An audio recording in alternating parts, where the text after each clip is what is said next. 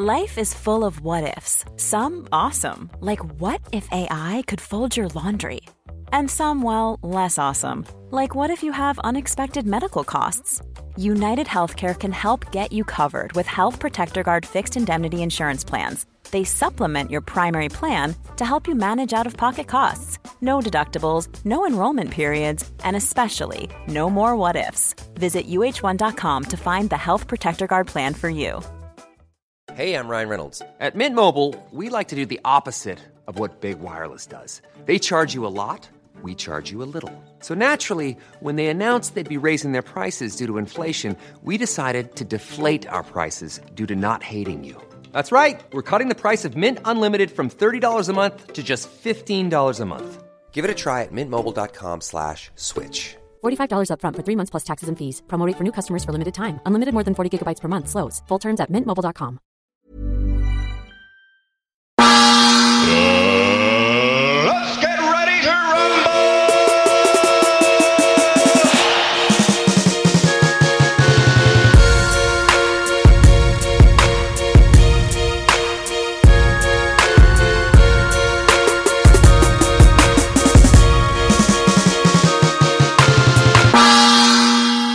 Välkomna till ännu ett avsnitt på med mitt andra hem. Eh, Amanda rådde bakom mickarna som vanligt. Och med har vi eh, Martin Lidberg den här gången. Stort välkommen. Tackar, tackar. Tack så hemskt mycket för att du kunde komma.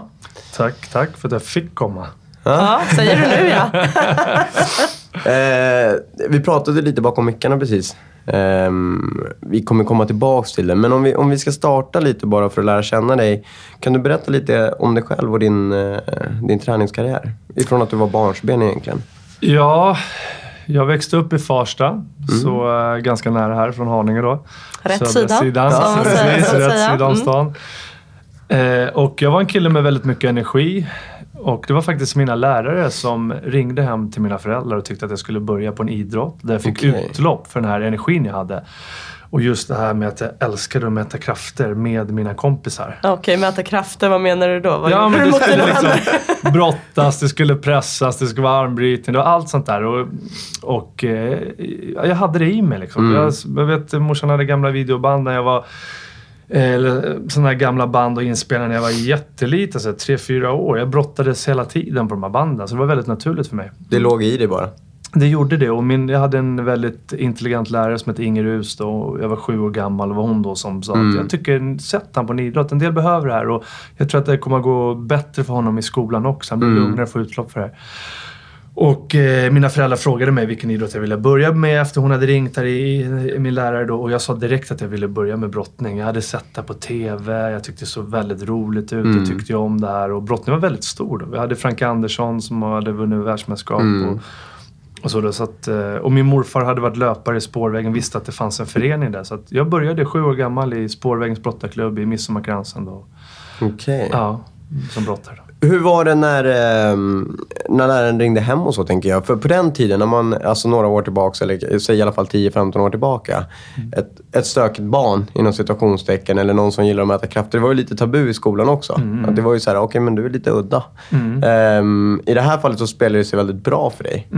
Vad kände du själv när du kände att de började kolla efter sporter till dig? Alltså hitta en lösning till varför du agerade fysiskt på...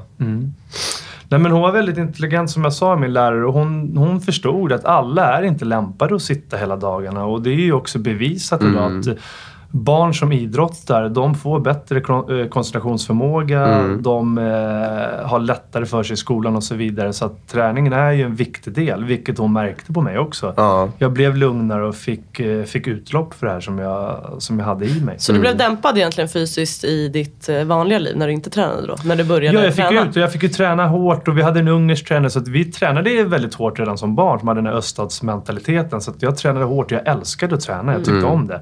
Och jag blev lugnare när jag fick utlopp för det och hade lättare för mig i skolan och så vidare. Så jag hade stor nytta av det. För jag vet ju, vi håller barngrupper i thaiboxning här Mm. och då är det mycket föräldrar som är oroliga att ja, men kommer de börja använda det här nu Mm. hemma på syskon eller på kompisar? Eller, men du menar att det blev dämpat för dig då? Ja, tvärtom. Och jag tror att människor som känner sig säker i sin idrott, de eh, blir ofta väldigt ödmjuka i det. Och, och tvärtom. Man, man vet vad man kan och man behöver inte gå runt och bevisa någonting. Utan, eh, samtidigt så får man en respekt vikt och eh, man bygger ett starkt självförtroende. Det märker Mm. man ju på barn som håller på och tränar och framförallt inom kampsporten får ett väldigt bra självförtroende. Som ni säkert har sett Mm. här också. Ja, Ja, men så är det, det. Det känner man absolut igen. Jag- Har du alltid varit fysiskt starkt och stor? Du är, för, för att ge folk en vision, du är väldigt välbyggd.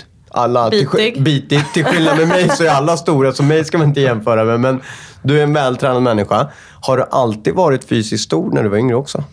Eller någonting Nej. som har kommit? Nej, jag var väldigt smal. Jag var, jag var snarare spinkig som barn. Ja. eh, Men väldigt senig. Okej. Jag har alltid varit väldigt stark. Så att jag Det är var sådana som man gör illa sig på när man slår dem. Ja, nästan. Det är så här kantig och knot, knotig nästan. Eh, men jag var väldigt stark och väldigt relativ styrka. Så stark förhållandevis till min vikt. Det kunde bli liksom naturligt att göra uppdragningar, chins och klättra i träd. Älskade det. Jag vet, det kom, eh, var en, en, en, en gymnasieskola precis i närheten där jag bodde. Och alla de här barnen, när de gick till, eller ungdomarna, när de gick till skolan så var jag känd som den här lilla klättrapan som ofta sa ah, “Kan du klättra upp i den där tallen?” sa de till mig. Och så jag klättrade Inga upp där, problem. upp och ner. Och, så att på så sätt, men jag var inte stor. Utan där byggde jag nog på mig mer genom åren. Liksom, att jag fick lite mer volym Ja, och klart. vikt och så. Det var träningen i sig som Ja, började träningen hjälpa i till sig där. då. Precis. Var Där. du eh, eh, jätteduktig på brottning redan när du började? Var du överlägsen dina jämnåriga liksom? Var du en talang? Eh, med andra Ja, men jag var, jag var väldigt talang och, och eh, många sa det att det är en av de största vi har haft och det var tv-program, det var tidningsreportage. Den här killen kommer att vinna allt som går att vinna. Men Hur gammal Men- var du då? jag var ju När de började kanske uppmärksamma det? 15, 16 år Ah, ja, då hade du tränat många år. Ja, precis. Inte, alltså, mer alltså, medialt så blev det. Men innan inom brottningskretsar så var jag ju redan som liten, jag liksom 10-11 år, så, så vann jag i stort sett det jag ställde upp i. Mm. När får man Eh. börja tävla i brottning? Man kan börja redan som 6-7-åring. Okej. Okay. börja tävlingar då. Så, men det hade jag ju sen emot mig. Sen när jag också blev senior så alla trodde att den här killen kommer gå spikrakt. Och jag fick en tung period när jag bytte viktklass. Jag blev samtidigt från, gick från junior till senior.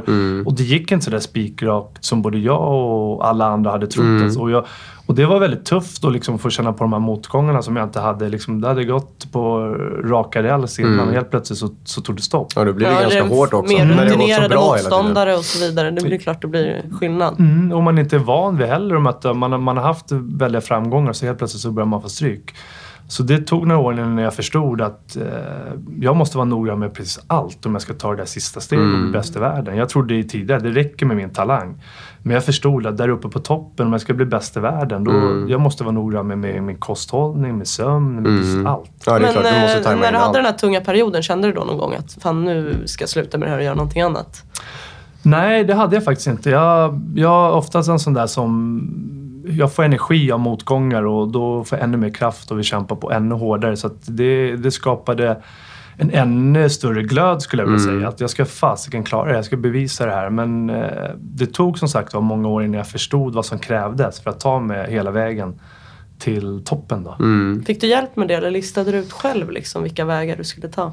Nej, jag fick hjälp också. Jag hade bland annat näringsfysiologen Magnus Nylander som hjälpte mig väldigt mycket med kosthållning. Jag drabbades av eh, järnbrist bland annat som jag inte visste om och vilket gjorde att jag inte kunde syresätta min kropp. Så att han fanns vid min sida nästan hela min karriär. Jag hade Jonny Nilsson på Idrottshögskolan, en av forskarna där, som tog fram olika träningsapparaturer och, och, och förklarade för mig och vad som krävs för att jag ska ta det här sista steget. Sen mina tränare, ledare, min familj såklart. Min mamma fanns alltid där och var med. Och, så jag hade ju, man, brukar- jag brukar säga det, den här en guldmedaljen man tar, man är aldrig ensam om den. Man skulle nästan vilja dela upp den som en tårtbit och ge Ja, till, till olika personer. Det är så man är.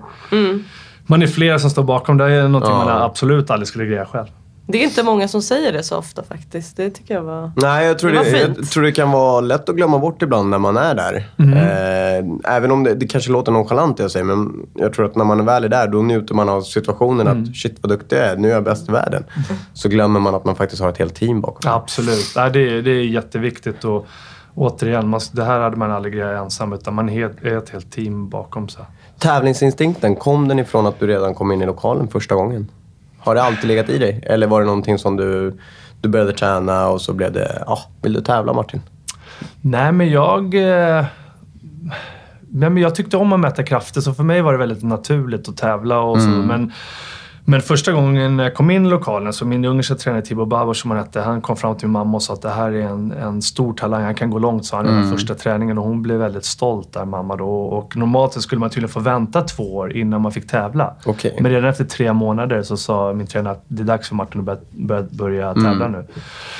Och min första tävling var, blev jag trea faktiskt. Jag tog brons i den och, och, eh, och jag kommer att vara så stolt. Jag fick en, ett pris där jag hade med mig den där till skolan och var jättestolt. Ja. Så att, eh, men jag hade återigen, jag hade talang då. Men det, det, jag tyckte om att tävla.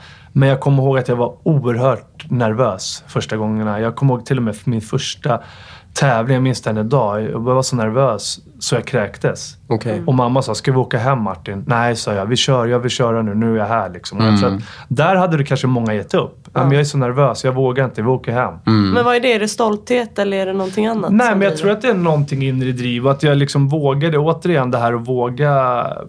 Ta sig igenom våga det ja, tuffa. ut- ja, precis. Utmaningar och det man tycker är läskigt i livet och, och våga fejsa det. Det är det man utvecklas och växer av, både mentalt och fysiskt. Så att jag, jag ändå tävlade och, och, och fick en jäkla kick. Fasiken, jag vågade det här och det Mm. gick bra. Jag tog en medalj. Det var massa killar med i viktklassen. Och sen var man ju nervös, men det är ju en träningssak. Och det är någonting jag verkligen försöker förmedla till folk som idrottar och, och just det här med den mentala biten. Att många undviker tävling för att de tycker det är så otroligt läskigt. Och Framförallt en kampsport. Man är väldigt naken när man står där inne. Man är man mot man eller kvinna mot kvinna.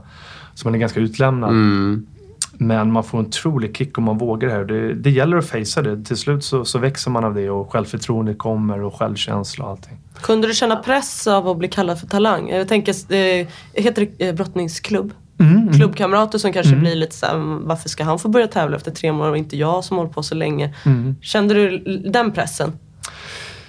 Ja, kanske inte just då. Utan eh, det gjorde jag inte. Men kanske när jag blev, som jag sa, när jag blev, eh, när jag blev lite större och äldre. När det blev, de hade något tv-program som hette 90-talsstjärnor som blev jättepopulärt. De plockade ut de fem största stjärnorna som Sverige hade inom alla idrotter. Och då Och var det var du jag i brottning och så var det någon som de sa de här kommer att bli eh, världsstjärnor i framtiden. Och det blev jättepopulära program och det var tidningsreportage. Och då var det ju, då blev det en väldigt press som jag kände av och kunde vara jobbig ibland. Och folk förväntade sig att det skulle vara spikrakt, jag skulle vinna allt så mycket att vinna. Mm. Men så gick det inte riktigt. Utan det krävdes eh, väldigt eh, bra förberedelse och att jag började jobba mentalt också. Många olika bitar för att jag skulle bli världsmästare. Vi ska komma in på det där med mentalträning. Men jag tänkte, du har en lång lista med medaljer. Mm. Eh, berätta, för du har varit med i EM och VM och... Ja, jag har ju vunnit allt sen eh, man kan vinna stort sett sen sjuåring utan det där OS-guldet som jag aldrig tog tyvärr. Jag var med i tre OS. Jag... Eh, eh, OS Atlanta var i semifinal, förlorade mig med en stenhård match mot eh, storstjärnan från Turkiet, Hamza Han är en jättestjärna. Han har två OS-guld. Stenhård match och sen i eh, Sydney så drog jag av, eh, var favorit faktiskt, och, men drog av med inre ledbandet, slet jag av. Fem veckor innan OS. Det låter jätteskönt. Ja. Och sen i, Men du ställde upp ändå? Ja, jag ställde upp ändå och eh, vad blev jag sen? Sexa tror jag till slut. Okej. Ja, det tror jag att jag läste. Ja, Mm. och sen så i Aten så... Det har inte kommit fram så mycket, men jag blev, jag måste ändå vara ärlig och säga, jag blev väldigt, väldigt bortdömd i den första omgången. Mm, mm. Eh, en match som jag skulle ha vunnit och jag var ju regerande vä- världsmästare, Europamästare då. Men möter Ryssland i den första matchen. Vinner matchen först, men de går in och ändrar resultat och jag förlorar matchen. Så att. Det där OS hör man om lite då. Mm, jag har varit så med en del brottning, tyvärr. Även om man inte vill prata om det så mycket eller skylla på saker. Men det, det, är, en, det är sanningen. Det är ju måste säga. verkligheten. Alltså det är ju alla som håller på med sporterna, kampsporterna framförallt, så vet vi att det kan hända. För det är en Ja. bedömningssport. Ja, ja. Det är ju just vad den domaren tycker för den dagen. Så är det. Sen har det, ju, har det visat sig att det har varit en hel del korruption inom brottningen Mm. som har blivit mycket, mycket bättre. Men sen har jag ju vunnit då SM, EM, VM. Eh, varit, eh, vunnit proffsligan i Tyskland och Bundesliga och blivit utsedd till världens bästa brottare. Och, så att, eh, jag har ja, vunnit allting som går att vinna utom just det här Är OS-guldet. du Sveriges bästa brottare genom tiderna? Har du vunnit Ja, mest? det beror på hur man... eh, Hur man, eh, Hur man värderar, ja, hur man, kanske. nej, men hur man väger in och hur man, man mäter det här. Men Mm. vi har ju många andra bra brottare. Vi har ju en av dem är Frank Andersson som Ja, just det. är en av de största. Ja, men en utav dem då, kan vi Ja, säga. en av dem. Det, Så det behöver vi man inte säga. peka ut det en. man. Du är där i alla fall, Ja, i, visst. Ja, i toppen. toppen. Jag tänker, eh, har du, om jag bara frågar snabbt och, och det ploppar upp någonting i huvudet. Höjdpunkten i din träningskarriär. Oavsett om det är SM-guld, VM-guld. Vad tänker du på när jag säger det? Tävlingsmässigt? Tävlingsmässigt. Ja. Nej, men det måste jag ändå säga. Jag, jag gick ju från mellanvikt, 85 kilo. Mm. Och sen bestämde jag mig att jag orkade inte banta. Jag vägde så här 91, 92. Jag bestämde mig för att jag skulle gå upp en viktklass till lätt tungvikt som var 96 kilo. Men många där bantar ju från 105, 106. Och då låg du som- under? Ja, precis. Och killar som var nästan ett halvt huvud längre. Och, Mm. och eh, då fick jag höra att det här är något som aldrig kommer, det kommer aldrig att gå. Eh, Det är aldrig någon som har lyckats eller ens varit i närheten av det här tidigare. Och gå från mellanvikt upp till lätt Mm. och bli världsmästare. Så att, eh, men jag bestämde mig för att anta den utmaningen. Och eh, kämpade väldigt hårt i flera år och eh, lyckades då vinna VM-guldet i lätt tungvikt då, i Paris. Hur mycket snittade du i vikt vardagligen då? Jag vägde kanske sådär 94, 95. Så du låg sådär. under hela Jag tiden? låg under. Och medan de, det, det gynnar ju band. Du väger in dagen innan och många kan ju väga 7, 8, nästan upp till 10 kilo mer Ja, på tävlingsdagen. Mm. Man doppar ner vikten eh, dagen innan och sen tävlar man dagen efter då, efter invägningen. Och då är man... De har fyllt på glykogendepåerna och, Mm. och man är liksom laddad och... Då De var ganska mycket större än dig Ja, det var de. Blev du sporrad av att eh, det sades vara en omöjlig uppgift? Ja, men återigen. Jag Eller har- kände du lite klurig? Så här, mm, det här ska vi nog se om det går. Eller Ja. var det liksom, nu jäklar, nu ska jag visa.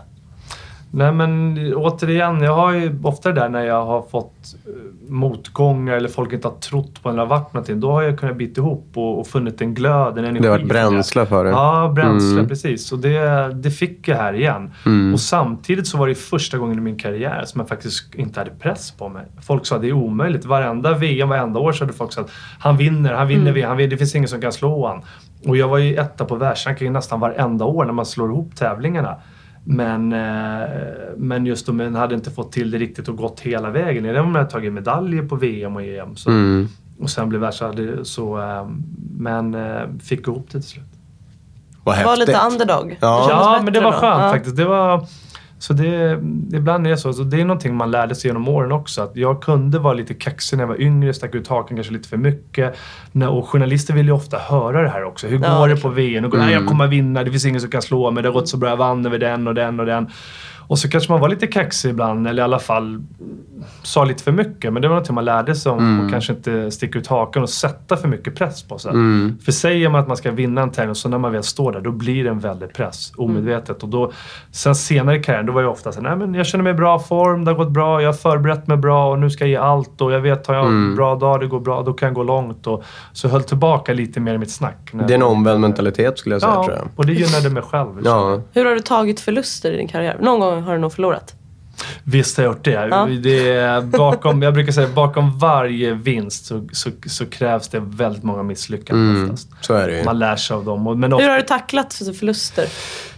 Ja, det är det, alltså från, för mig, jag var väldigt överlägsen i Sverige. Jag vann det mesta, ställde upp i. Så jag tog det väldigt hårt, ofta tungt, eh, förluster. Och, och eh, kunde kanske gräva ner mig lite sådär ibland. Och fasiken och, och så. Det, det tog ibland. Men jag lärde mig också det genom åren. Och mina tränare var på mig väldigt mycket och, och sa att Martin, nu under uppbyggnadssäsongen, du måste förstå. Du är nedtränad, du är tungtränad. Det är inte nu du ska vara bra. Det ska du vara när VM kommer, när EM kommer. Mm. Jag lärde mig mycket om formtoppning och så vidare. Och när man ligger i en tung träningsperiod, man är som en gammal traktor. Man är långsam, Ja, är man är tung eh, och så vidare. Och saker och ting fungerar inte. Och det riktigt så då som när man är toppad. Men den styrkan och de långa konditionspassen och så vidare, det man bygger på under grundsäsongen, det har man ju nytta av sen när man Mm. börjar ta- toppa formen och lägga in mer snabbhet. Så att jag hade svårt att acceptera det ibland då, men, men lärde mig att skitsamma, det här är en, det är, det är en träning. Jag åker hit, jag åker till den här turneringen. Det spelar ingen roll hur det går. Liksom. Det här är träning, det är inte nu jag ska vara bra. Det är om tre månader, det ska vara om fyra månader. Så jag lärde mig även En det. sund men- inställning. Ja, men... Du hjälper andra idrottare med mental träning idag, eller hur? Ja, Genom tagit- föreläsning bland annat. Ja. Coachning också kanske? eller? Ja, jag har tagit mig på med en del och så mycket man in och sådär. Men eh, Det gör jag ibland och försöker att och föra över det som jag själv har lärt mig genom åren. Just det här att man har stött på motgångar. Och jag började jobba väldigt mycket mentalt själv och fick ut en enorm kraft av det. Och eh, jag för- förändrades inte bara som idrottsman utan jag tycker också att det förändrade mig väldigt mycket som person. Jag fick eh, ett bättre självförtroende och, och trodde mer på mig själv oavsett vad det gällde, även i vardagslivet. Inte bara i min träning och tävling. Och, jag menar, det är som nu efter, efter idrottskarriären så vill man ju prestera i sitt arbete och man gör olika saker. Så även där och tycker jag man har haft stor nytta av det. Hade du varit samma person idag om du inte hade haft eh, din träning, din karriär? Nej, det tror jag inte. Det, där, det är en bra fråga. Det har jag tänkt på många gånger. Undrar vad man hade gjort och undrar hur man hade varit. Och självkänsla, självförtroende och allting. Jag har ingen aning. Det är svårt. Eh, däremot jag har haft föräldrar som alltid har stöttat och funnits där och pushat mig. Och min lillebror som Jimmy Lidberg som tog Också brons. brottare eller? Mm, tog brons i OS i London ja, och eh, tagit många medaljer internationellt. Fantastiskt duktig idrottsman. Så, men jag tror att de har betytt mycket för oss. De har alltid stöttat oss. De har gett oss väldigt mycket beröm som man ska göra av barn. Man vet att de växer av det och får, får självkänsla. Och oavsett om vi... Jag kunde se på andra klubbkompisar när de förlorade matcher, klev av mattan. En del de fick världens utskällning av sina föräldrar. Någon kunde få en örfil av någon halvtokig farsa och, och så vidare. Men, men det var ju framförallt min mamma, våra mamma som alltid, hon alltid, även oavsett om vi hade vi förlorat matcher, kramade hon om oss och sa Du är världens bästa, vad duktig du var, du var kämpa. Och, ja men så det, det skapade tror jag en trygghet och en självkänsla. Att, Så vad du än hade gjort, om det, även om det hade varit något annat än brottning, så tänker du att eh, Mm, du hade haft den personligheten? Det Ja, jag tror det. Just med den bakgrunden. Och min, våra morfar var alltid med också. Han var likadan. Så det, det skapar ju liksom en självkänsla. En. Ja, men så är det ju. Och sen så tror jag att det, det är ju de närmsta personerna i ditt liv för den stunden och då... eh, skulle de komma med något negativt så tar det ju med där också. Och Så jag är tror det att många barn kan känna det, att föräldrarna kanske bara tycker om en utifrån deras prestation. Fy skäms Ja. på Mm. föräldrarna. Ja. Nu får ni skärpa till er. Ja, men det är inte så lätt att vara förälder heller. Men det är nog svårt att se själv, men Ja. man får rannsaka sig.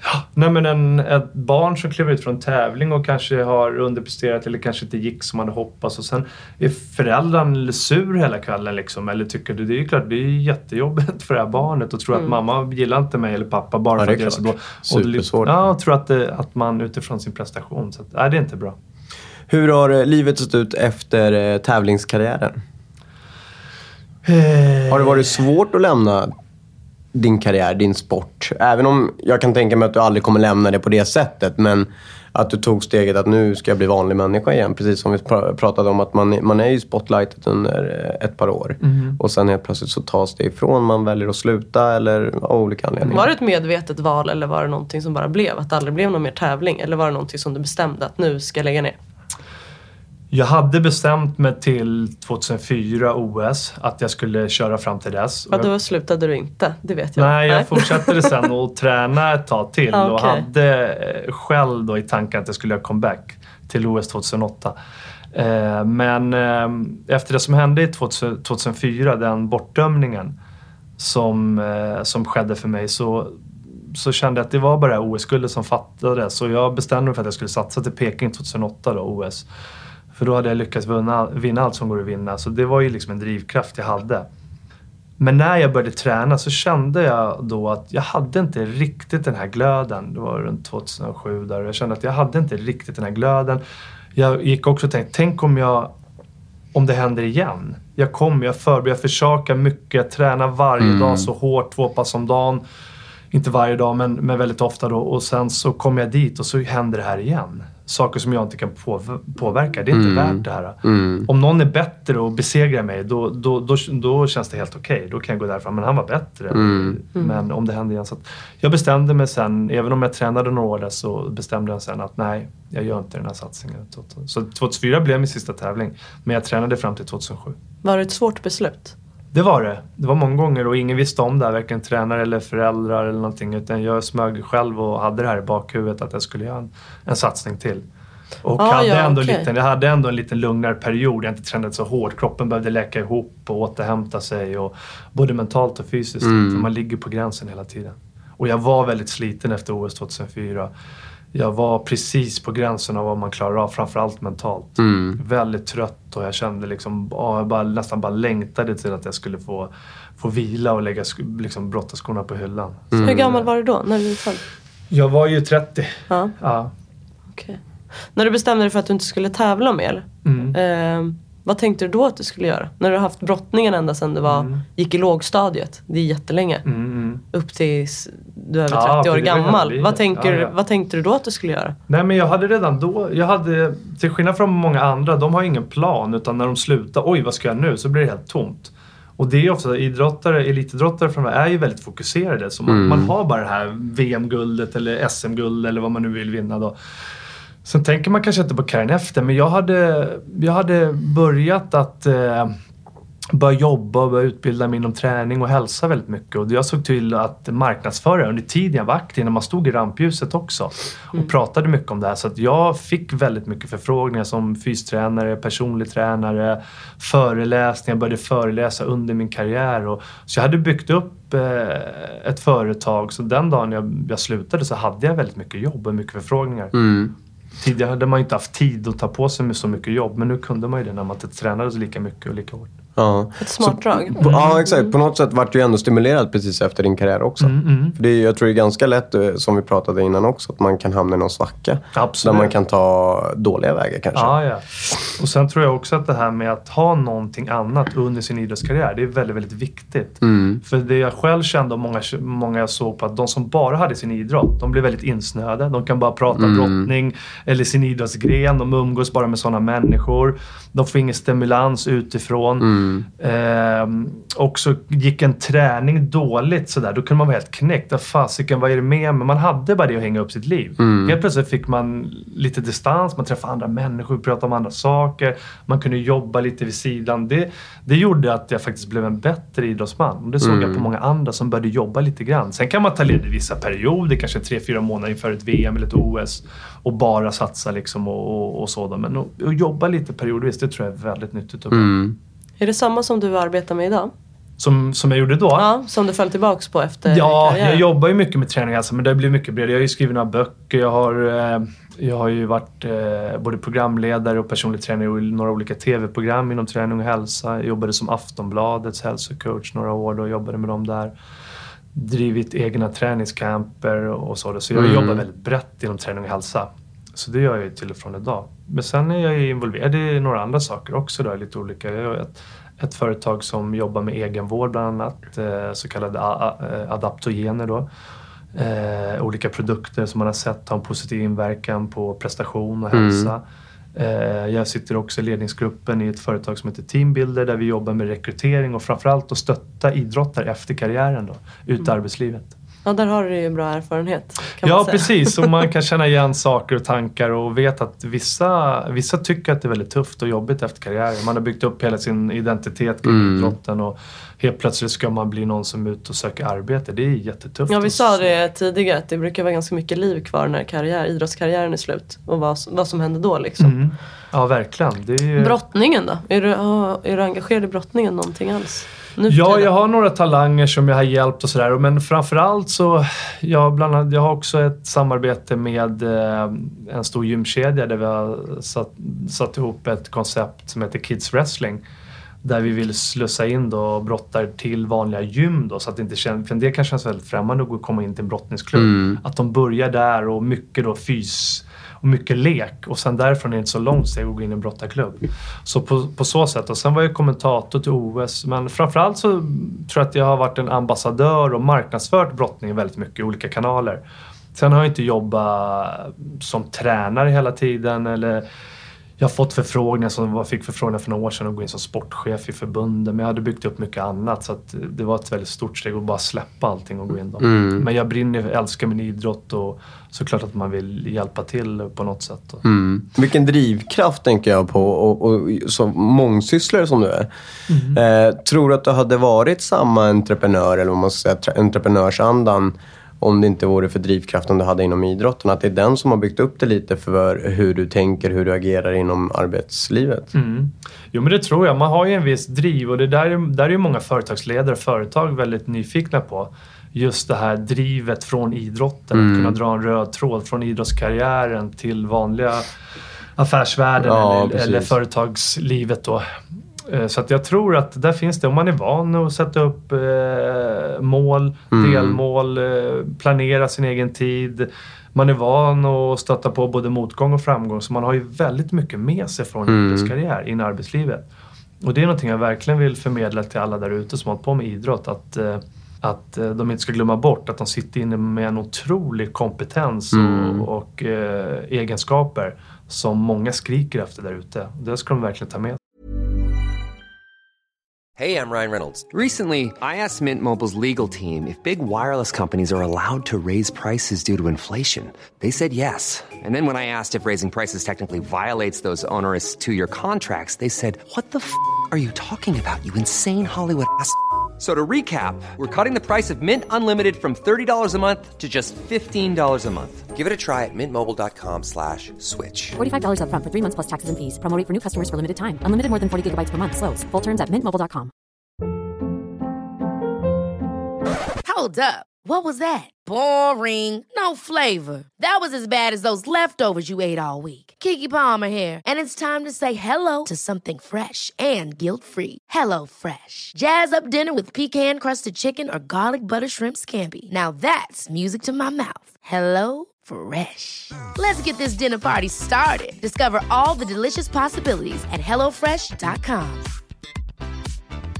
Quality sleep is essential. That's why the Sleep Number Smart Bed is designed for your ever evolving sleep needs. Need a bed that's firmer or softer on either side? Helps you sleep at a comfortable temperature? Sleep Number Smart Beds let you individualize your comfort so you sleep better together. JD Power ranks Sleep Number number 1 in customer satisfaction with mattresses purchased in-store. And now, save 50% on the Sleep Number limited edition Smart Bed for a limited time. For JD Power 2023 award information, visit jdpower.com/awards. Only at a Sleep Number store or sleepnumber.com.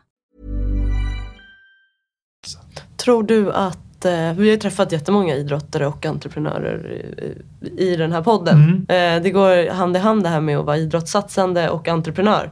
Tror att det är en viss sorts människor som satsar på idrott och eh, faller sig för som att vara entreprenörer eller tror du att de lär sig någonting när de satsar på sin idrott som gör att de faller sig för att vara entreprenörer? Ja, det är väl normalt sett hö högpresterande människor som blir företagsledare eller, eller inom idrotten. Mm. lyckas de bli ju då. Så att, eh, men jag tror att det krävs en, en viss personlighet. Och jag tror att eh, man ser på dem oavsett vad man blir framgångsrik i. Det kan ju vara en, eh, någon inom musiken eller idrotten eller företagsledare. Jag tror oavsett vad man sätter de här människorna så blir de väldigt duktiga. Mm. De har en viss inre glöd och drivkraft som gör att de blir framgångsrika.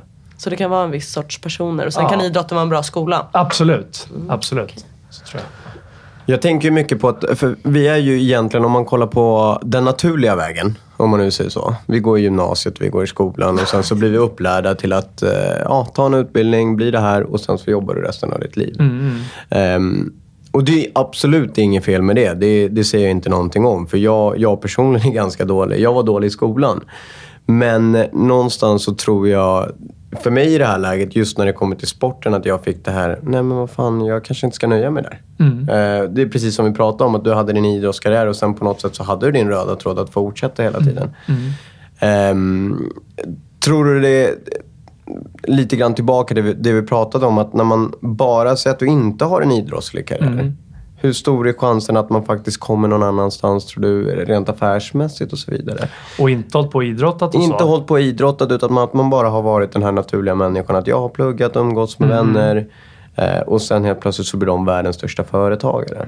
Nej, men det tror jag är väldigt individuellt. Jag tror att det finns ju, man behöver inte hålla på med idrott för att bli en framgångsrik eh, företagsledare. Men jag tror att det är en viss personlighet som krävs.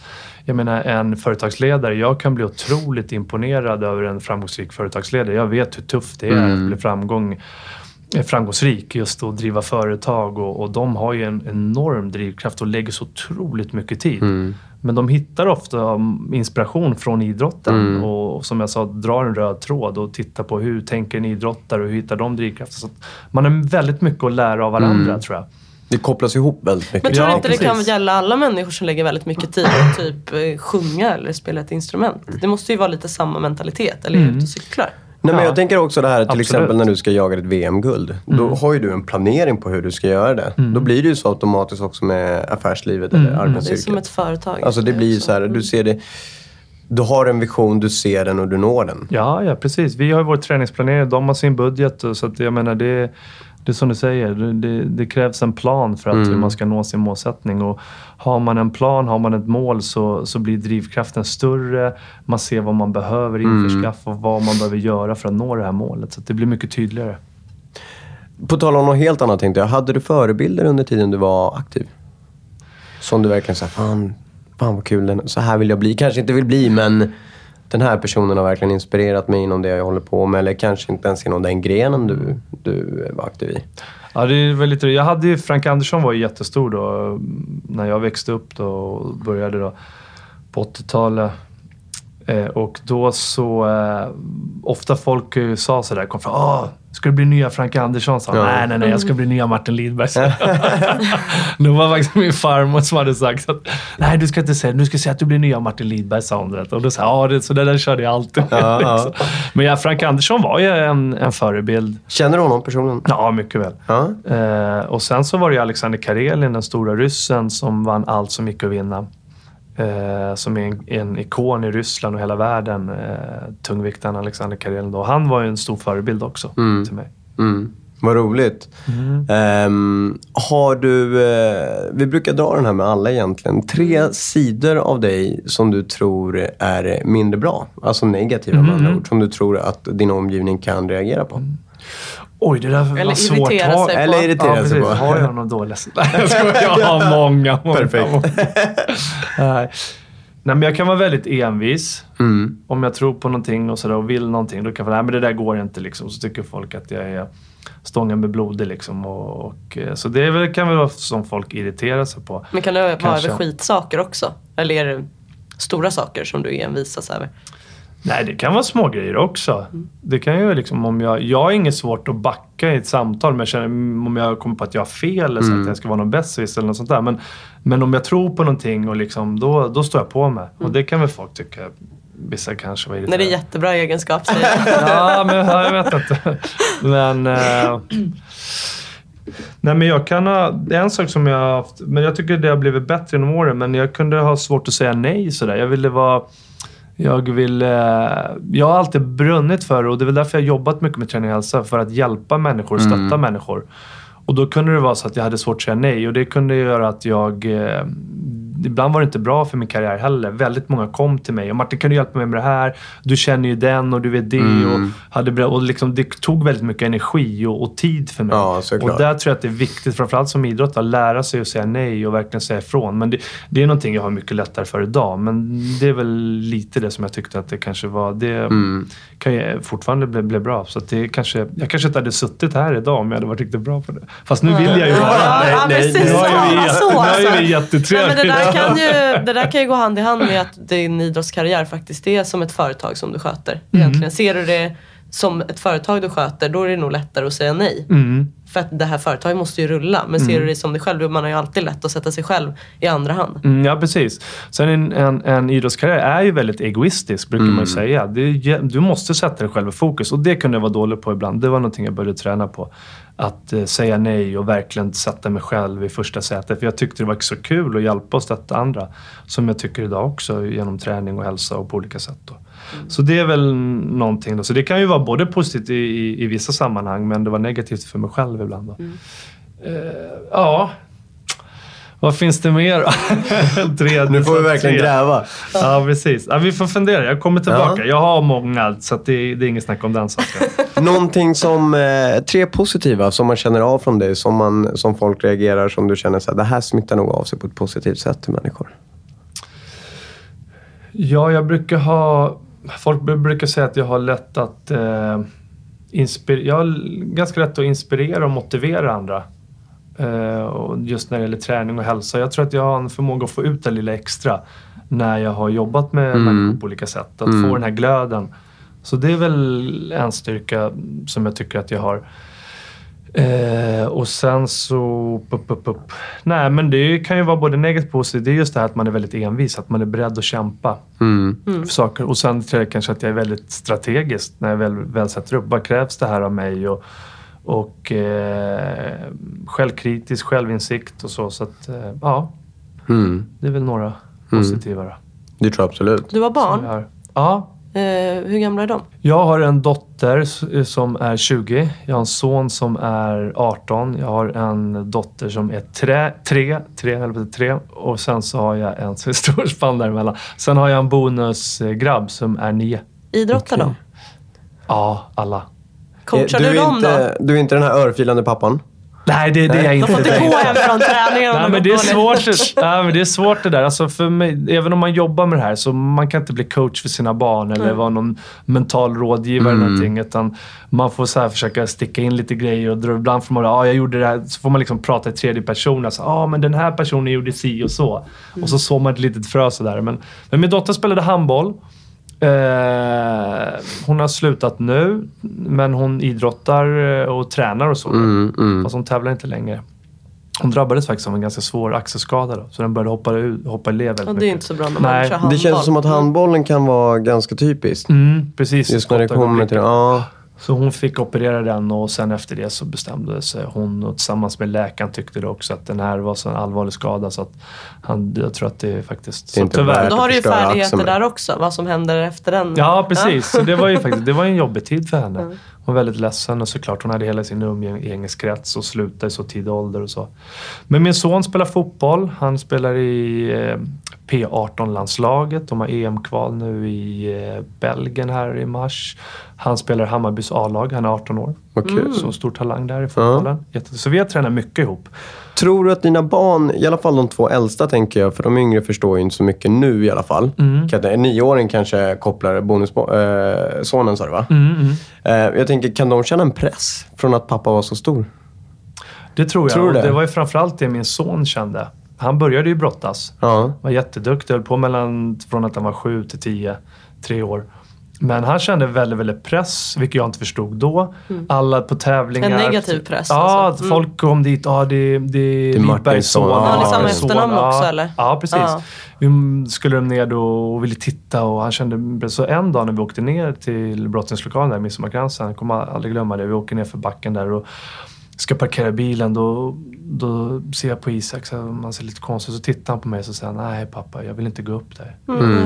Jag vill inte hålla på med det här, säger han. Vad jag- kände du då? Nej, då kände jag liksom, han ska ju inte leva mina drömmar eller någonting. Att jag, bara för att jag har hållit på med det här. Så jag, det, mm, kanske jag kan tänka mig att nio TF-föräldrar hade sagt, och framförallt kanske av samma bakgrund, kanske nej nu kör vi, nu går vi upp. Jag tror inte att det är alla barn som hade vågat säga det heller om jag ska vara helt Nej, ärlig. nej. Speciellt inte under den pressen. Nej, och det kan jag ju säkert, det här var ju någonting som han säkert hade känt en längre tid.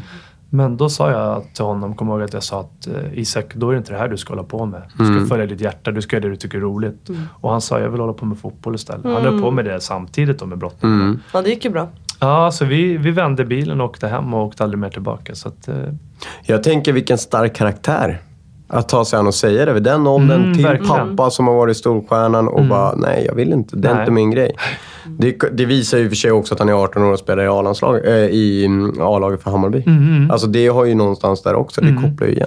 är det precis. svårt för dig att sätta gränsen och vara, inte vara eh, till exempel hans coach och lägga dig i och vara förälder? alltså är det, svårt svå- att skifta ja, roll där? Det eller? är svårt ibland faktiskt. Jag vet, vi har varit ute och tränat och man, man ska inte på... Så mär- kommer jag på mig själv ibland. Jag push, kanske någon gång när jag var yngre, pushade lite för hårt liksom. Och jag bara, "Ah, nej men fasken, jag är ju farsa. Och, och jag tror att ibland så var det nog så att jag kanske ibland eh, pushade han lite för hårt i vissa gånger när vi tränade och fys och så. Jag var, var, jag var van med en väldigt hård mentalitet från brottningen och man, man gnäller inte, man tränar hårt och man biter ihop. Och, och så, så det kan jag tänka mig. Men jag kom på mig själv och fick insikt i det och jag kommer ihåg att jag, jag tänkte om lite och jag läste om någon idrottare som hade sagt att eh, han hade haft det svårt med motivationen. Han hade också tränat med sin pappa, men då fick han äga träningarna. Jag tyckte det var så bra uttryckt. Han bestämde själv vad de skulle köra. Och, Mm. Och då pappa hade hans glöd, då? Mm. glöd kommit tillbaka, precis. Och pappa fick följa. Så helt plötsligt när vi, när vi var ute, då, då ändrade det. Och då kom vi ute och sprang. Vi var ute mycket i Ågesta, i Farsta och sprang och sådär. Sprang sex kilometer där och så, och ibland längre än så. Och då, Då kommer jag att jag, då vände jag Isak, det är du som bestämmer hur långt vi ska springa. Du bestämmer tempo. Jag kommer bara springa bakom dig. Det är du som bestämmer. Och då märkte jag helt plötsligt att då kom glöden. Det är jag som bestämmer. Och då fick han ett ännu bättre tempo. Han ville köra hårdare för han kände liksom, jag kan, det är, jag kan slå på takten. Det är jag som bestämmer. Jag som är, det är inte pappa som pressar mig. Var han bekväm med det? Eller kollade han sig liksom över axeln att... Um, Nej, han, bestämmer? han, eh, han, eh, han var ju bekväm med det och jag märkte att han växte av det. Och fick, vi fick ut mycket, mycket mer av träningen när vi körde fys ihop och när vi körde styrka än att han skulle känna sig pressad och jagade mig hela tiden. Eh, så att eh, det, är- den där, är- det, det är en svår att vara pappa och sen så när man jobbar med det här och hittar den här balansgången. Ja, men har kommer, kommer de till dig för råd liksom? Och frågar så här, hur ska jag tänka med det här? Eller pratar ni inte idrott överhuvudtaget hemma? Liksom, hur blir det? Jo, han kommer ibland med råd och sådär. Men han har ju tyckt ibland att fasiken håll tyst liksom. Jag orkar inte höra Det är. Jag har mina coacher farsan. Ja, precis. Så det, det där är svårt.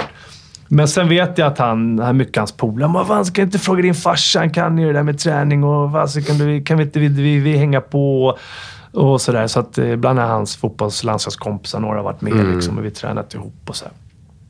Så det, jag har ju säkert gjort mycket fel där, som man gör som förälder, som alla gör. Liksom, Mm. Just när det gäller det här med träning och hälsa. Jag har försökt att inte pressa på, men det har väl blivit så ibland. Och, och, eh, men jag tycker vi har hittat en bra balans. Och idag kör han ju mycket själv. Liksom. Men han kan ju mycket om träning. Han har ju mm, liksom varit med och kört uppvuxen med mycket. dig. Ja, precis. så det skulle ju vara Men konstigt sen så tror jag också att allt ska inte vara en fairytale. Alltså allt ska inte vara den perfekta pappan som har gjort eh, sonen till Nej. världens. Utan eh, gör ni inte misstag så kommer ni inte heller lära er. Nej, precis. så. Man måste ju lära sig med läxor. Ja, ja, precis. precis. Jag tänker, när man är 18 år, om man går tillbaka till din son igen. 18 år och är i den nivån han spelar fotboll och så, så kan det ju vara ett hårda drag. Mm. Jag har själv spelat fotboll när jag var lite yngre. Jag var i och för sig kass. Men eh, Det jag brukar vet han ju inte alltså, säga i vanliga fall, kan jag säga.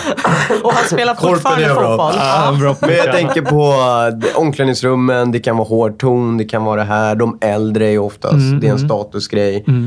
Eh, har du fått hem en, en eh, trött och sliten son ibland när det kommer med sådana delar? Ja, absolut. han, har ju varit, ja, ja, han har ju varit ledsen mycket. Alltså, han har haft tuff, några tuffa år i Hammarby nu ändå. Han blev ju yngsta inom tiderna som debuterade i Allsvenskan för Hammarby. 16 år var han då och fick A-lagskontrakt och så. så han, men han, han, han vill mycket. Han har höga krav på sig själv och han vill ju få speltid nu. De har haft två brassar på topp. Han är forward.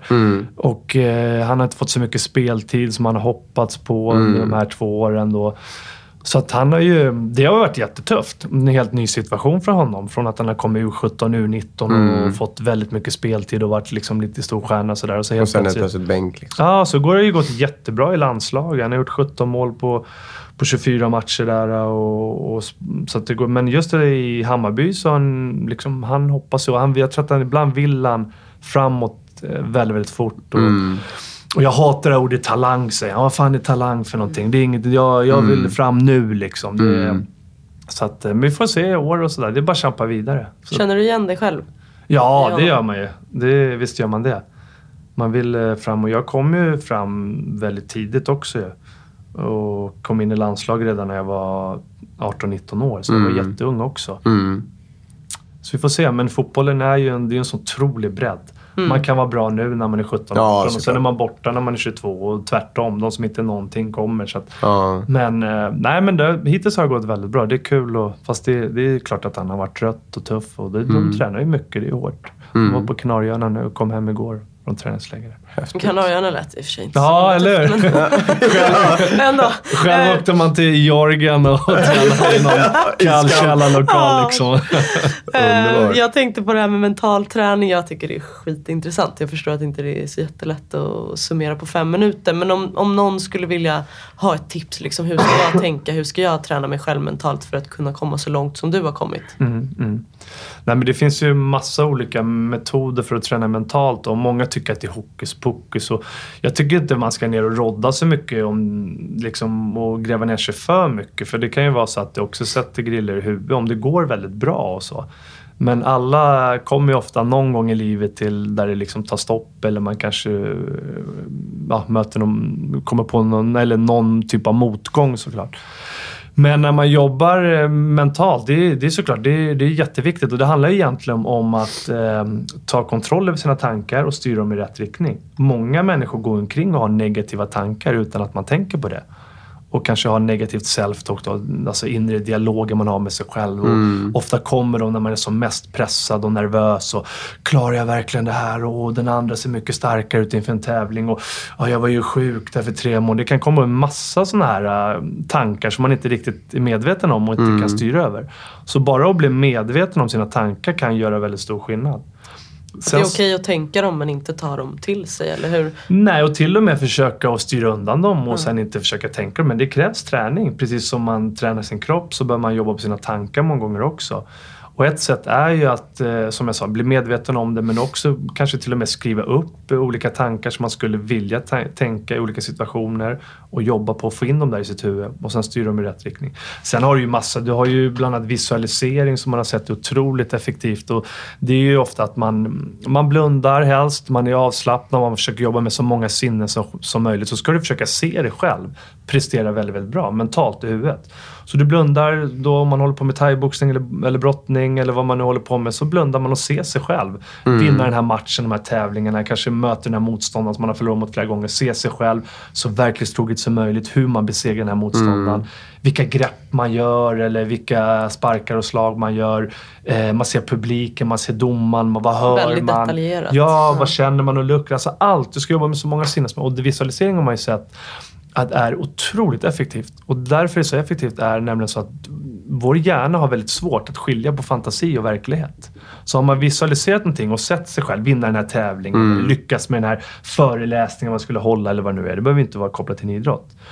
Eh, då när man väl står i den här situationen i verkligheten, då känner man en trygghet. Man känner igen situationen, man har sett sig själv lyckas med det tidigare och det gör också att man kan prestera mycket, mycket bättre. Det här kan jag, det här har jag gjort förut. Ja, precis. Så ett enkelt sätt, det är när man går och lägger sig. Lägger ner, blunda, ser själva lyckas med någonting som ni i framtiden vill uppnå ett resultat.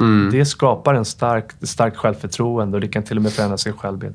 Och det kan man nog använda på mer än i sin idrott. Absolut, i vad man än håller på med. Det kan vara ett yrke, det kan vara vad som helst. Eller bara för att stärka upp sig själv. Så att visualisering är väldigt, effektivt. Så att det är en del då. Men det finns många sätt att jobba. Du har du har en del jobbar ju med affirmationer också. Man skriver upp positiva saker som man sätter upp där hemma. Det, det krävs upprepning många gånger. Du ser den här meningen gång på gång på gång. Den skapar en tanke hos dig och den tanken skapar ett sätt att eh, och, eh, agera utifrån den här tanken. Då. Det kan vara att jag hade en, en affirmation som jag hade hemma. Martin Lidberg är världens bästa brottare hade jag på mitt kylskåp. Och sen fixade min tränare till och med en löpsedel från Aftonbladet där det stod Martin Lidberg blev världsmästare. Okej. Och första gången jag såg den kändes nästan främmande. Så att, herregud, men den var otroligt stark. Och Ja. varje gång jag såg den där, så ju mer så blev det mer naturligt. Jag började liksom började kunna se mig själv att den där, den där rubriken på en löpsedel skulle verkligen kunna hända i verkligheten. Eh, jag behöver kunna se mig själv som en mästare för att också bli en mästare i verkligheten. Kan jag inte se mig själv som mästare, då kommer jag inte kunna bli det heller. Gud, Det låter, det låter ju ganska logiskt egentligen Mm, när ja, man pratar om det. saker, men men- det är väldigt svårt tror jag när man inte har tränat in det här. Mm, Att, eh, nej men vadå, jag skulle aldrig kunna bli bäst. Nej, men det Alltså, lite- jag tror det är väldigt lätt att, att komma in på de här Och många präglas ju från sina föräldrar och så. så. Du kanske, om du har hört från din mamma som du var liten. Nej, men du klarar inte. Nej, men det här är inget det är för klart. dig. Du får det, är klart, det kommer, ja, det kommer du ta med dig. Mm. Och det krävs ju otroligt mycket träning och jobba på sina tankar för att kunna bryta det. Och tvärtom, om man tittar på jänkarna, som jag skulle säga amerikanerna, som är bäst i världen på det mental träning. Men de präglas ju ända från att de är små. You can do it! You're the best! Ja. De får ju höra från sina är väldigt föräldrar. superlativa. Ja, Mm, precis. Och de har ju så otroligt självförtroende. Och det märker man ju som en sport som brottning. De, amerikanerna är inte så bra när man möter ut dem på småtävlingar, ingenting. Men sen när de kommer på OS, du vet, de är så taggade, de springer. Man, bara, man kan se nästan vilket självförtroende de har. Man kan nästan känna och ta på den när de springer ut där och tror på sig själva och kan slå brottare som är, egentligen är mycket bättre rent tekniskt, starkare fysiskt och så vidare. Men de är mentalt starkare och de vinner matchen. Som har tränat in det. Ja, jag tror också att det är en jättestor del. Jättestor del. Och det handlar om allt i liksom arbetslivet också. Så att det här med mentala är ju en, en viktig del. Det är, Och komplex. Ja, absolut. absolut. Och det, är inte, det, det finns inget riktigt facit heller, för det är väldigt individanpassat. Mitt sätt att tänka ibland kan vara helt annorlunda mot någon annan. Någon kanske behöver andra nycklar att jobba med Så jag tror det är viktigt att man tänker väldigt brett där, så man inte tror att det finns något facit för hur alla ska bli mentalt starka eller Nej, få nej, starkare precis. självförtroende. Mm. Utan vi är ju olika, vi tänker det olika och vi behöver jobba på olika sätt. Mm. Där kan man prata om hur länge som eh, helst. Ja, Ja, verkligen, jag blir helt såhär, fan jag ska bli världsmästare. Det är du redan. Ja, jag måste bara säga, jag ska hem och trycka upp en sån här löpsedel nu. Jag tänkte att jag skulle tapetsera hela klubben här med allas namn. Men först tänkte jag så här, jag ska skriva jag är bäst. Så bara, jaha okej en löpsedel. Man måste jag skriva Men det allas. är jättebra. För när jag varit ute och föreläst ibland på företag och så, här, så jag jobbar väldigt mycket med affirmationer så ute på företag. Och eh, även nu, det är ju alltså, klockrent det du är inne på nu. Att skriva upp affirmationer här. Och, de, du vet, och när, när era fighters ser dem där varje dag. Då kommer den där sätta sig, sätta sig fast. Och den kommer förmedla en stark tanke och känsla i kroppen. Och sen utifrån det kommer du kunna agera väldigt kraftfullt utifrån det här. Så att, du, det kan ju liksom positiva saker. Jag kan bli världens bästa fighter eller någonting. Du vet, och se det varje dag. Jag kan faktiskt bli det. Och det, det föder många positiva tankar. Och här inne, det... Ja det ska upp. Ja, Nu jäklar, nu ska jag upp och skriva lite. ja, man kan ju liksom fina med färger och Ja. liksom, man kan ju, idag kan du göra på datan affirmationer. Och, det är skithäftigt. Ja, enkelt sätt att jobba. Ehm, Martin, stort tack för att du tog dig tid. Vad inspirerande att få höra dig. Ja verkligen. Nu är det fullproppat i nu, huvudet. nu ska vi bli bäst allihopa. Nu ska vi hem och skriva fina la- lappar. Ja, shit. Nej, jag tycker det är hur, hur häftigt som helst att få träffa dig och jätte, jätteinspirerande. En ära. Tack så Eh, mycket. hur får man tag på dig om man vill ha tag på dig på något sätt? Ja, man kan gå in på min hemsida, martinlibberg.com. Där, eh, ja, där hittar man mig. Där, finns hittar man alla min kontaktuppgifter mailadress. och. Ja, Ja. precis. Och lite vad jag håller på med och sådär. Så att, Använder du sociala medier, blogg, Instagram där man kan följa dig? Ja, Facebook, Instagram använder jag väl. Det är väl de två. Ja, Martin Lidberg på Insta. Ja, precis. Häftigt. Lägga upp lite övningar ibland också. Ja men det är sånt där är Ja, jättekul. lite jag älskar sociala medier. Hat älskar. Ja, ja precis. Du håller med dig. Eh, podden Mitt andra hem hittar man på Podcaster och Acast. Yes. Eh, Instagram Mitt andra hem, Facebook Mitt andra hem och mejlkontakt mittandrahem Yes. Då var vi klara för idag. Tack så hemskt mycket. Tack för att jag fick komma och verkligen inspirerande att få se er fina klubb här också. Tack Det så hemskt kul. mycket. Ja, vi kan ju verkligen. bara skryta med att Martin hade hört talas om klubben Ja, innan. Nej, men jag har gjort må, må, faktiskt många gånger. Ja, och ni har väldigt gott rykte. Så Ja, det är kul. att vara här och se klubben Tack så också. hemskt mycket. Jättekul.